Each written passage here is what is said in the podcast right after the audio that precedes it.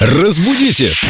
Далее! Время нам такое выпало, вот это все новогоднее сумасшествие. С нами Виктория Полякова, наш культуролог, знаток русского языка. И как раз вопрос про слово «сумасшествие». Привет, волнует Вика. многих. Привет, ребят. Специалисты наш по сумасшествию. По новогоднему.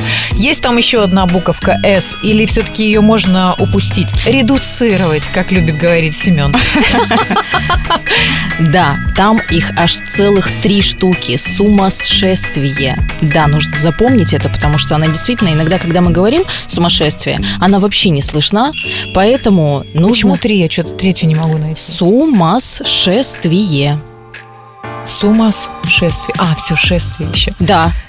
Всё, поняла. Все, три штучки. Кстати, по аналогии со словом интриган. Очень часто там в конце хотят поставить букву Т, типа интригант, но ее там нет.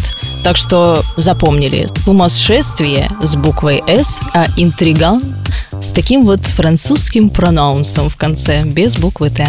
Интриган. Впитали, уяснили, запомнили и возвращаемся к нашему новогоднему сумасшествию. У кого оно какое? А у нас с мандаринами. Ой, с наступающим. Разбудите! Далее!